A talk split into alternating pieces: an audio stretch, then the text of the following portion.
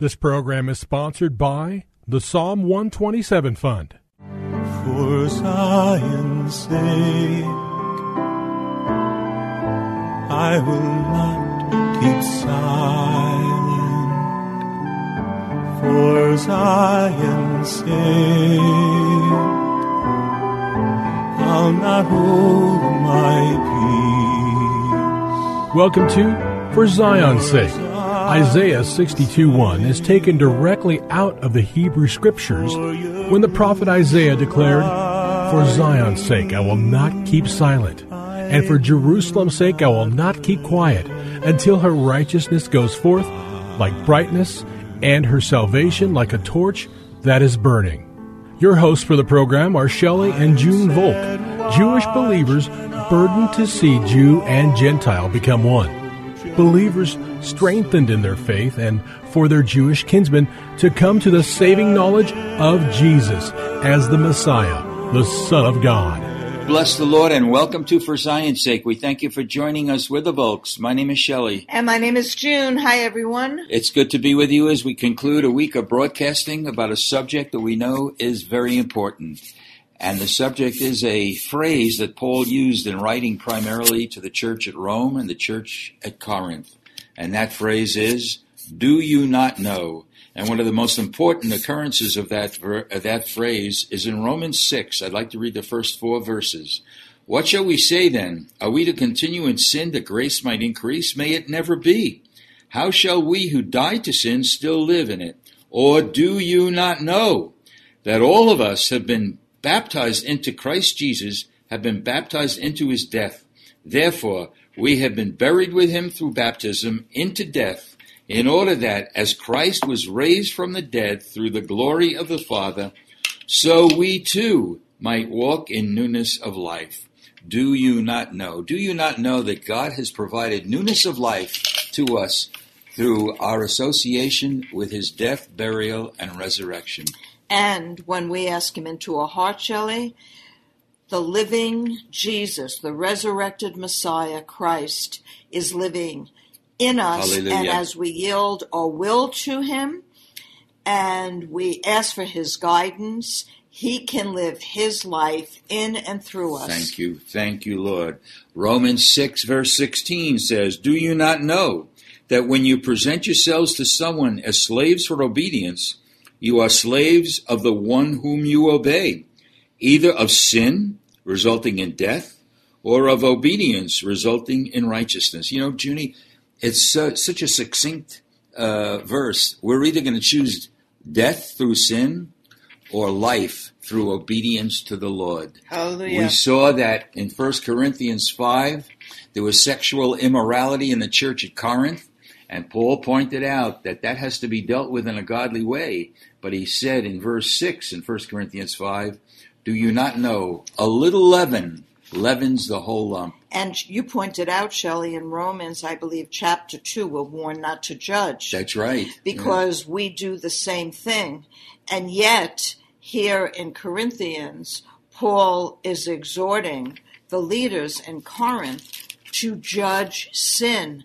So there's a difference in condemning someone or having the heart of God to pray yes, for one Lord. who's caught in sin to be delivered by the Lord and for their eyes to be open to even see Amen. that they're walking in sin. Yes. When we go to 1 Corinthians chapter 3 verse 16, the word of God says, "Do you not know that you are the temple of God and that the temple of God is holy and that is what you are. We are the spiritual temple of the living God, and we are called to be holy. And I love Psalm 93, verse 5, which says, Holiness befits thy house. And there is one who's holy, Shelley. Amen. And that's Jesus himself, Hallelujah. who never sinned. And now his resurrected life lives in us if we're born again. And we can allow him to change us Yes, so that his holiness will befit us and we will live a righteous life, not because we're righteous, Shelley, but because he is, and we yield our will to Jesus. And that's really what a Christian is. Amen. First century church lived in him, by him, and through him. Oh. And when they were martyred, they were martyred with smiles on their faces that were impossible, Shelley. That's right. Because their flesh didn't rule them. The master did. Amen. Amen. Well, when you say in 1 Corinthians 6, beginning in verse 1, does any one of you, when he has a case against his neighbor, dare to go to law before the unrighteous and not before the saints? Do you not know that the saints will judge the world? And if the world is judged by you, are you not competent to constitute the smallest law courts? Do you not know that we shall judge angels? How much more matters of this life? God calls us to deal within the, the, the body of believers and not go outside. Don't seek the counsel of the world.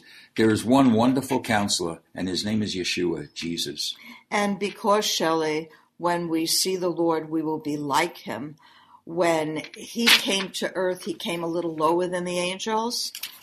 And when he went back to heaven, he was higher than the angels. Yes. And it's Hallelujah. amazing to think, Shelley, that if we don't allow him to transform us and change us, how can we judge matters according to what his way is? That's why we need to be people who live by faith and obey. Yes, The Lord, obey our Master. Amen. You know, tied in with that, Junie, is really what we see in 1 Corinthians 6, verse 9. Do you not know that the unrighteous will not inherit the kingdom of God? Yes. So why would we seek counsel from outside of the body of believers? Why to go to unrighteous people? Do you not know that the unrighteous shall not inherit the kingdom of God? All right, this is not written by Paul, but James wrote something so significant, especially in this day and age, Junie. In James chapter 4, verse 4, we read these words Do you not know that friendship with the world is enmity with God? Whoever therefore wants to be a friend of the world makes himself an enemy of God. Junie, this is such an enormously important verse. Really, do you not know that the, the seriousness of participating in the affairs of the world, its mentality, its wisdom, and its entire perspective, we need to live in another realm, and that is in a heavenly realm, not the worldly realm. And to understand that Satan is the prince of the air. Yes. and that there are principalities and powers that rule over the earth. But Jesus and his kingdom are higher. And so when we yield our will and want to know the wisdom that comes from the Lord, which is pure, pure and peaceable and easy to be entreated, it makes us victors Thank you, Lord. over the world and the ways of the world. So I think for our listeners and you and I, we need to remember, Shelley, that we serve a king and his kingdom is not of this world. That's right. That's exactly. I was just going to say that. That's such a key, Junie, when Jesus said, My kingdom is not of this world. So, a friend of the world is an enemy of God. And we read in chapter 1 of James, verse 127. I'd like to read it. This is pure and undefiled religion in the sight of our God and Father to visit orphans and widows in their distress. And now listen to this and to keep oneself unstained by the world. You know, God loves the world. That's why he died for the love of the people in the world. But we are supposed to be in it, but not of it. And so much of the world has infiltrated into the church. It's become normal now. And yet we need to see that we are citizens of heaven more than citizens of this earth. And as you pointed out yesterday and throughout the week, holiness befits Yes. the people of God Yes, because the Lord. Lord is holy. And without holiness, it's impossible to see God. So to be stained by the world is less than uh, holiness. And so we really need to ask the Lord to guide us and make us wise. Hallelujah. And that's not to say that Gracious we can't um, enjoy God's creation Yes. and the pleasures of His life in the world, but not to be part of it. Hallelujah. So, Junie, if we can quickly summarize what we've been talking about and the effects of knowing these things, right? And, you know, what Paul says and what James says, do you not know? We need to know that we shall know the truth and the truth will set us free. We'd be set free from the bondage to sin. We would be set free from judging others. We would be set free from compartmentalizing our lives. We would be set free from justifying ourselves, which we're all very capable of doing. We'd be set free in believing that you cannot control the little leaven in your life. A little leaven is going to spread, and we spoke about it during the course of this week. We will be set free and not believe that Jesus does not have to be the cornerstone of our life. He must be the cornerstone of our life. We'd be set free to believe that the first place to go for counsel and wisdom is to our wonderful counselor, whose name is Jesus. We'd be set free to seek first the kingdom of God and his righteousness, not our righteousness or not what the world considers righteous, but we'd be set free to seek first the kingdom of God and his righteousness. We'd be set free to believe that Jesus will raise us up to newness of life and to be more than we are in our natural selves. Junie, the word of God says, where the spirit of the Lord is, there is liberty. And for all of our listeners, for you and I to remember, what is not written from Genesis to Revelation is not of God. And what's written within the context of the scriptures of gives us the understanding of the Lord and his ways and his kingdom and his heart, which really will set us free. So, Lord, as we conclude this study, uh, and we're going to identify ourselves with our Jewish kinsmen, especially those who do not know the Lord, we pray that perhaps if any have been listening through the course of this week, and we say, Do you not know that Jesus, the Holy One of Israel, died for your sins as well as ours? And because of our rejection, our being our Jewish people rejection, the gospel has gone to the whole world, to the nations. But one day, and it's rapidly approaching, all Israel shall be saved. Do you not know, my Jewish kinsmen, that you can call out on the name of Yeshua, Jesus, even now? Hallelujah. Well, we want to identify ourselves with our Jewish kinsmen and recite the Shema, and if you know it, say it along with us. Shema Yisrael, Adonai Eloheinu, Adonai Echad.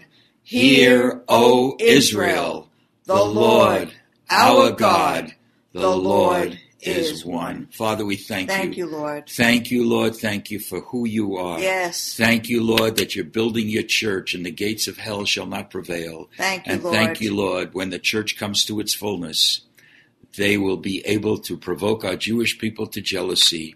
And your promise is in Romans 11:26, all Israel shall be saved. We eagerly anticipate that day and we pray for it in Jesus' holy name. Amen. For Zion's sake.